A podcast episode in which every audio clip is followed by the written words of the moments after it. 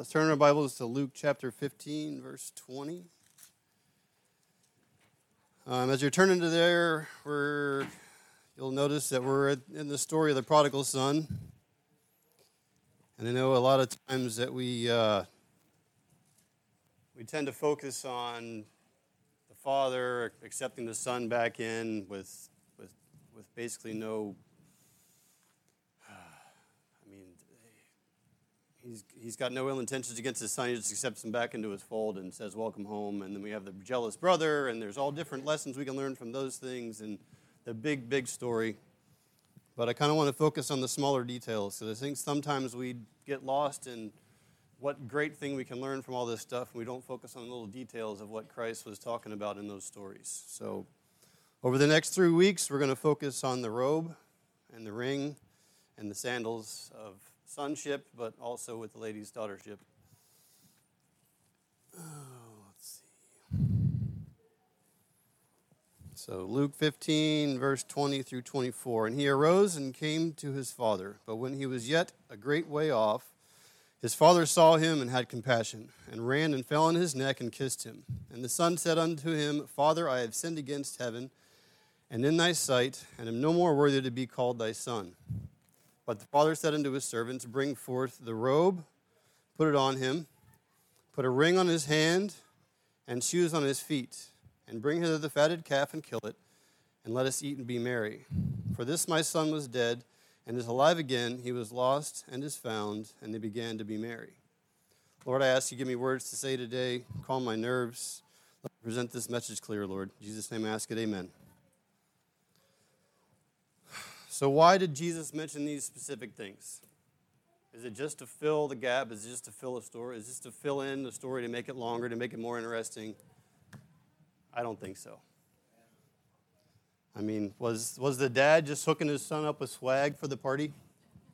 Huh? Making him into a biblical rapper? Huh? Give him a sick robe, some bling, some nice kicks, right? Making him look nice so when he posted on Instagram and TikTok that everybody's impressed with how his son looked for the party, right? As you guys were laughing, absolutely not. It's absolutely not what he was doing. We got to remember that these stories that Jesus was telling, he was showing how the Father loves us and how the Father relates to us in every little thing that he talks about. When we see what the Father has given his Son, it's Jesus telling us what the Father gives us as children who have come back to him. Okay, so today, like I said, we've got three things to talk about, but today we're going to focus on the ring. I just happened to grab this one out of my jewelry box. I think my mom gave me this when I was like thirteen or fourteen, maybe for catechism or something, because at one point I was Lutheran. But today I'm going to propose to you that the ring represents authority. Okay, so we turn to Genesis forty-one. I've got my sweet little tabs in here, so I'll get there quicker than you, but I'll let you give you some time to get there. So Genesis chapter forty-one, and we're going to be in verse forty-one.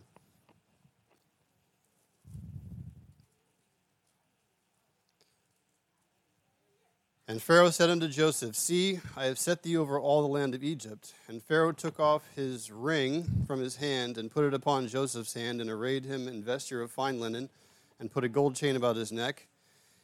And he made him to ride in the second chariot which he had, and they cried before him, Bow the knee, and he made him ruler over all e- all the land of Egypt. And Pharaoh said unto Joseph, I am Pharaoh, and without thee shall no man lift up his hand or foot in all the land of Egypt. So Pharaoh gave him his ring. Now let's turn to chap- Esther chapter eight, verse eight.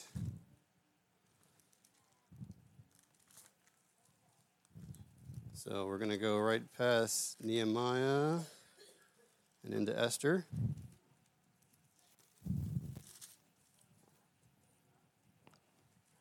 Write ye also for the Jews that is liketh you in the king's name, and seal it with the king's ring. For the writing which is written in the king's name and sealed with the king's ring may no man reverse. So when there's a ring involved, there's some authority going on with it. I don't know if you guys, I'm sure you, most of you are aware, but the king's ring was a signet. and it had a stamp in it, and they would melt the wax and either put it on the documentation that he was sealing, or they would put it on a letter that he closed up to go to somebody, and he would put that little dot of wax, and he would seal it with his ring. So they knew it was from the king, and they knew there was some authority that came with it. So after those scriptures, there's probably more. I didn't have we didn't have time to look for any more. But do you think? I mean, can we agree that the ring can represent authority in, in the scripture? And we're going to keep going for more scripture. We're going to skip to Mark chapter one, verse twenty-two. So Mark verse one chapter. I mean chapter chapter one, verse twenty-two. And they were astonished at his doctrine, for he taught them as one that had authority, and not as the scribes. So Jesus was speaking in the synagogue, and he had authority from God. So the, even the scribes, even the Pharisees understood. They, they just heard the way he spoke, that he was speaking with authority, and that authority was given to him from God.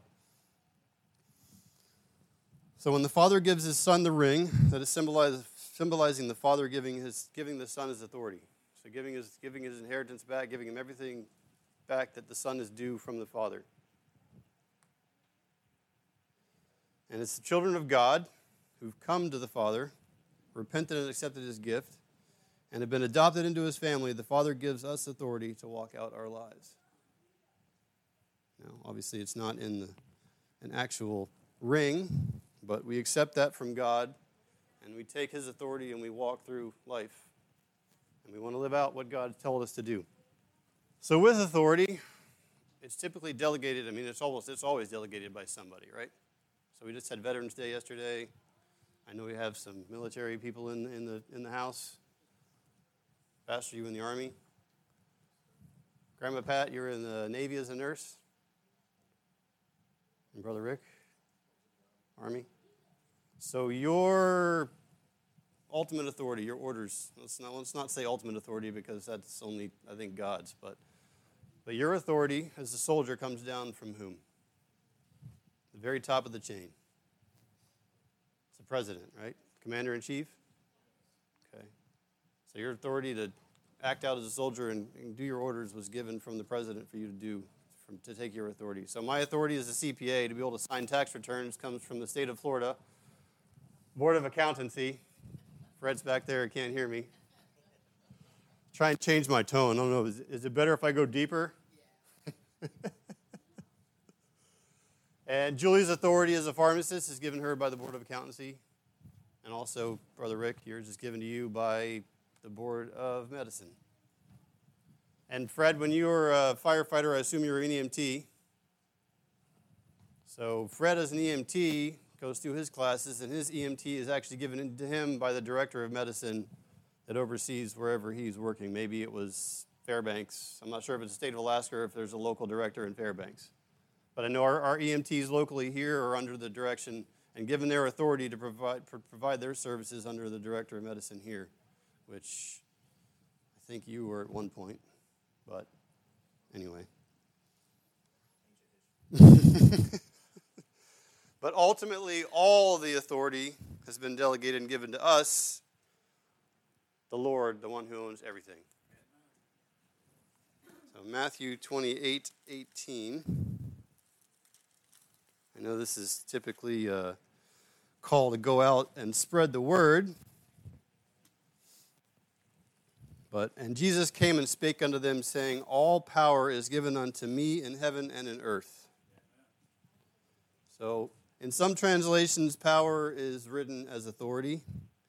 But if we go back to the Greek, and excuse my Greek, because I don't know anything about the Greek and don't understand, I don't know anything about pronouncing it. But the power, the word power is exousia. The definition for the concordance says the power of authority and of right. So here in Matthew twenty-eight, eighteen, Jesus is operating under the authority of God. The authority has been given to Jesus to go out and spread the good news and to ultimately fulfill his life and fulfill his prophecy and to die on the cross for us.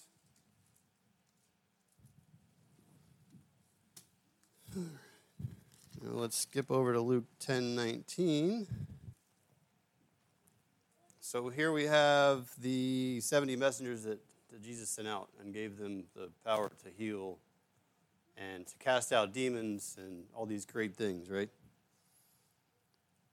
So, behold, I give unto you power to tread on the serpents and scorpions and over all power of the enemy, and nothing shall by any means hurt you. And again, the same word for power is authority. So that Jesus gave Jesus gave those seventy evangelists authority to go out and do the works in his name. So where are we going with all this? What does this mean? Let's define authority. The power or right to give orders, make decisions, and enforce obedience. I'll say that again. Authority is the power or right to give orders, make decisions, and enforce obedience. When we think about authority, what do we think about? We think about delegating authority to others, right? Think about being bosses. We think about giving authority over our kids, right? We think about authority over our employees at work, or anybody who's not doing what we think they should be doing. We have authority over them. Well, I think the first person that we need to take authority over is ourselves. If we take authority over ourselves, we are walking in the Spirit, and we can command obedience over our flesh. We can step out of ourselves, and we can take on God's love, take his authority, and walk it out, and spread it around, and give it to others.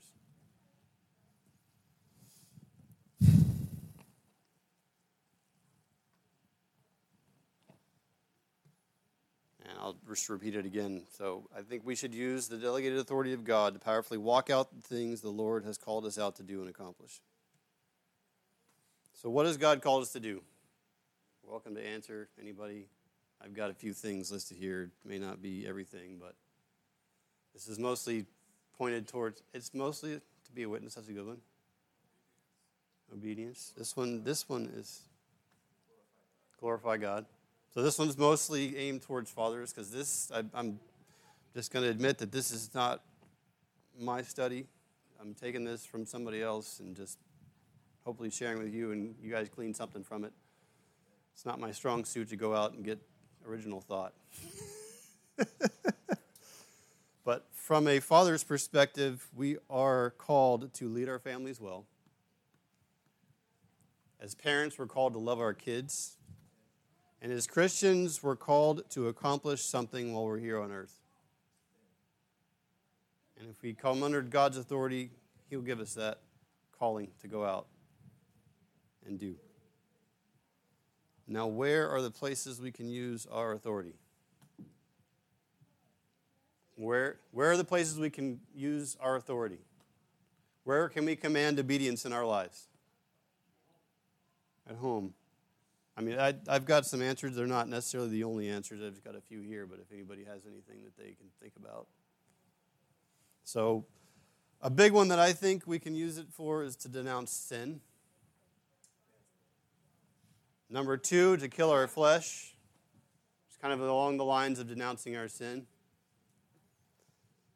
And then number three, we can just walk in obedience from God. In obedience to God, you have the authority to give yourself orders, make your own decisions, and enforce your own obedience. Our authority is given from God, and we have to walk in the Spirit to reign over ourselves. The Spirit of God lives in us, and the same power lives in us that defeated the cross and raised Jesus from the dead. Um, let me read that again. I think I messed up a little bit how I wrote this, but let me say that again. The Spirit of God lives in us, and the same power that defeated the cross and raised Jesus from the dead lives in us as well.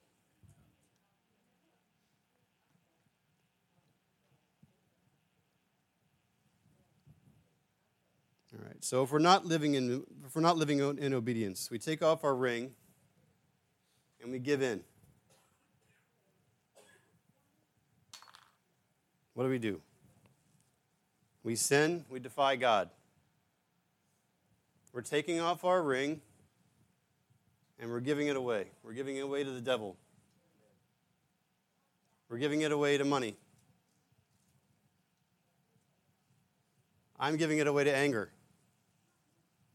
If I yell at my kids, if I ignore my wife, if I treat anybody with anything except love from God, I'm giving away my authority to whatever that thing is.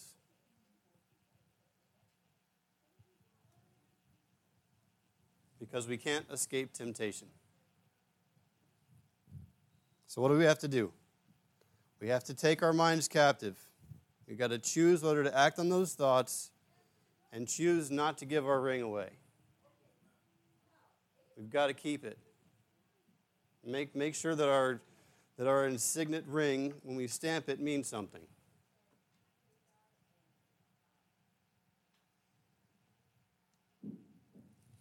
So this is directly mostly towards the men. Sorry, ladies. Again, this is from a men's group, so. But again, as men and fathers, what, what are we also in our houses? We're pastors, we're the protectors, and we're the leaders of our homes.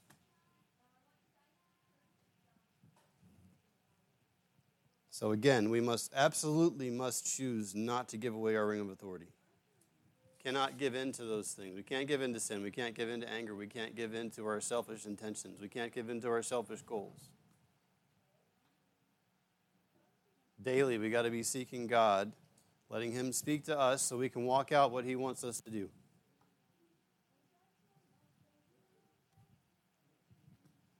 This is going to be a lot shorter than I expected. So you guys are going to have a lot of free time. But I'm going to challenge you with this question. Right back to where we just were. What or who have you been giving your ring away to? Is it fear? Is it despair? Is it anxiety? Is it anger? Is it unforgiveness? Is it chasing that money? Is it chasing after that next thing? Is it anything except what God wants you to be doing? And how are we figuring that out? Are we spending time daily in the Word?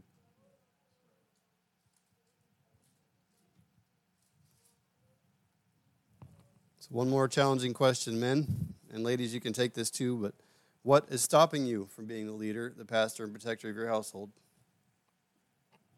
Ask yourself, ask yourselves that today. Ask yourselves that this week.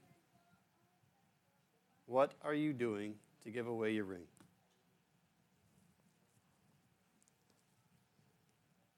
What's God, what is stopping you from what God has called you to accomplish?